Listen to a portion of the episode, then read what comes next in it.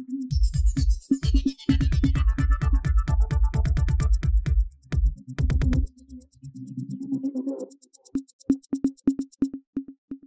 இது news focus Tamil இன்றைய நேர்காணலில் நம்முடன் அரசியல் பேச இணைந்திருப்பவர் மூத்த பத்திரிகையாளர் திரு மணி அவர்கள். வணக்கம் சார் வணக்கம். ஐந்து மாநில தேர்தல் பிரச்சாரம் பரபரப்பாக இயங்கிட்டு இருக்கு. பாஜக வழக்கமான அதே தேர்தல் பிரச்சாரம் தான். எல்லா மாநிலத்திலும் ஊழலற்ற ஆட்சி வேணா பாஜக வாக்களிங்க அப்படிங்கிறாங்க. தெலுங்கானாக்கு போனால் மொத்த குடும்பமே சந்திரசேகர் அவருடைய மொத்த குடும்பமே அரசியல் ஊழல் பண்ணிகிட்டு இருக்காங்க. அதை தான் டெல்லி வரையும் நாங்கள் பேசிகிட்டு இருக்கோம். அந்தளவுக்கு தான் இருக்குது இந்த பாஜகவுடைய இந்த ஒன்பது ஆண்டு கால ஆட்சியில் எந்த விதமான ஊழல் நீங்கள் பார்க்கவில்லைன்னு சொல்லிட்டு ராஜ்நாத் சிங் பேசுகிறாரு எப்படி பார்க்குறீங்க? ராஜ்நாத் சிங் வந்து தெரிஞ்ச ஊரை ஏமாத்துறாரு. காரி துப்பி இருக்கான சிஏஜி அதுக்கு என்ன பதில் சொல்றாரு ராஜ்நாத் சிங்? ஏழரை லட்சம் கோடி கொள்ள அடிச்சிட்டான்னு பேசுங்க இதெல்லாம் ஏன் வருதுன்னா இதை பேச வேண்டிய மீடியா பேசல. எதிர்க்கட்சிகளுக்கு சரியாக பேசுகிறாங்களா சார் இது? எதிர்க்கட்சிகள் பேச வேண்டிய அளவுக்கு அவங்க பேசல. அவங்க பேசினா மீடியா பிக்கப் பண்ண மாட்டேன்றத பண்ண மாட்ட பண்ண மறுக்குது. அதனால எதிர்க்கட்சிகளை குறை சொல்லி அர்த்தம் இல்லை. எதிர்க்கட்சிகள் பேசினாலும் மீடியா பிக்கப் பண்ண மாட்டேன்றது. சோஷியல் மீடியாவில் பேசி பிரயோஜனம் இல்லை. மெயின் ஸ்ட்ரீம் மீடியா பேசணும். மெயின் ஸ்ட்ரீம் மீடியா மொத்தமாக மோடி காலடியில் விழுந்திருக்கு. மோடி குத்தகை எடுத்துட்டார். சிபிஎம் எம்பி ஜான் பிரிட்டோ சொன்ன மாதிரி எல்லா மீடியாவோட எடிட்டரும் மோடி தான் இது.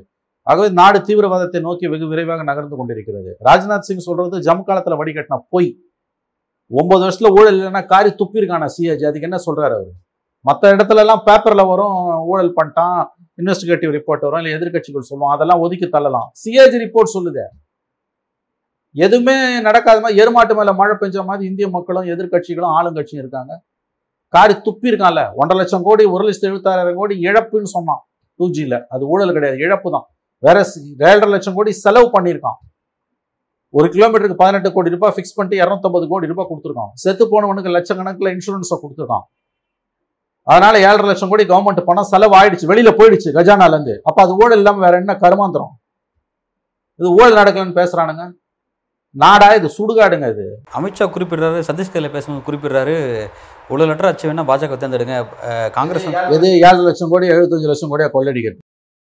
சத்தீஸ்கரில் மதவாத அரசியல் நடந்துட்டு இருக்கு மதவாத அரசியல் வேண்டாம் அப்படின்னா பாஜக வாக்களிங்க அப்படிங்கிறாரு அமித்ஷா சொல்றாரு. எந்த கூச்ச நாச்சமும் இல்லாம வெக்கம் கெட்டவர்கள் அதாவது வந்து யாருக்கும் வெட்கம் இல்லைன்னு ஒரு கதை வரும் ஒரு படம் வந்து அந்த மாதிரி தான் இது.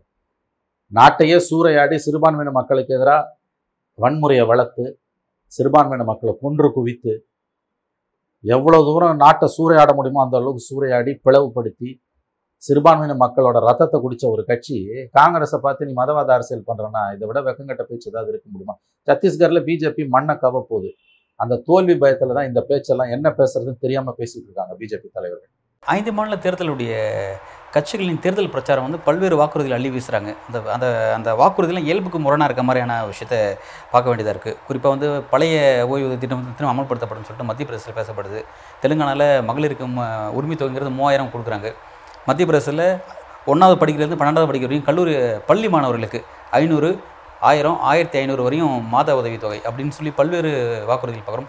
சிலிண்டர் மானியம் நானூறு ஐநூறுலாம் வந்து தெலுங்கானா நானூறு மத்திய பிரதேச ஐநூறுலாம் சொல்லி சொல்லப்படுது. இப்படி இதெல்லாம் பாசிபிளா எப்படி? பாசிபிள் இல்லை. ஆனால் எல்லா கட்சியும் இதை செய்கிறாங்க அதனால் வந்து பெருசாக பேசுறதுக்கு ஒன்றும் இல்லை. மோடி ரேவடி கல்ச்சர்னு சொல்லி நக்கல் பண்ணுவார். ஆனால் அவர் கட்சியும் வாக்குறுதி அள்ளி வீசுது. அதனால் இது வந்து இந்திய பொருளாதாரத்துக்கு பெரிய பாதிப்பை தான் இந்த வாக்குறுதிகள் ஏற்படுத்தும். இங்கே தமிழ்நாட்டில் திமுக வந்து கொடுக்கக்கூடாத வாக்குறுதிகளை கொடுத்துட்டு நீங்கள் மாட்டிக்கிட்டு சின்ன பின்னம் ஆயிட்டு இருக்குல்ல அந்த கதி தான் நடக்கும். பாசிபிலிட்டிஸ் இல்லை. வாய்ப்பு ரொம்ப குறைவுங்க. அப்படி கொடுத்தீங்கன்னா அது வந்து வேற ரூபத்தில் மக்கள் தலையில வந்து விடியும். ஆகவே இந்த வாக்குறுதிகளை எதிர்க்கட்சிகள் எல்லா கட்சியும் செய்கிறான் இதில் இந்த கட்சி அந்த கட்சி இல்லை. வாரி வாரி வழங்குவது என்பது ஜனநாயகத்துக்கு நல்லது கிடையாது. எப்படியாவது வாக்குகளை வாங்கி ஆட்சியில் உட்காந்துடணுன்ற வெறியில் எல்லாரும் செய்கிறான் இதில் பிஜேபியை குறை சொல்ல தனிப்பட்ட முறையில் பிஜேபி மட்டும் குறை சொல்ல முடியாது. காங்கிரஸை மட்டும் குறை சொல்ல முடியாது. எல்லாம் செய்கிறான் அவ்வளோதான் இதில் பொதுவாக ஒரு விதி வகுக்கப்படணும். இல்லைன்னா இந்த நாடு வந்து பெரிய சிக்கலில் தான் போய் மாட்டும். மிக்க நன்றி சார். பல்வேறு கேள்விகளுக்கு ரொம்ப விரிவாக ஆழமாக உங்களோட கருத்தில் வணங்கிருக்கீங்க மிக்க நன்றி. நன்றி நன்றி நன்றி.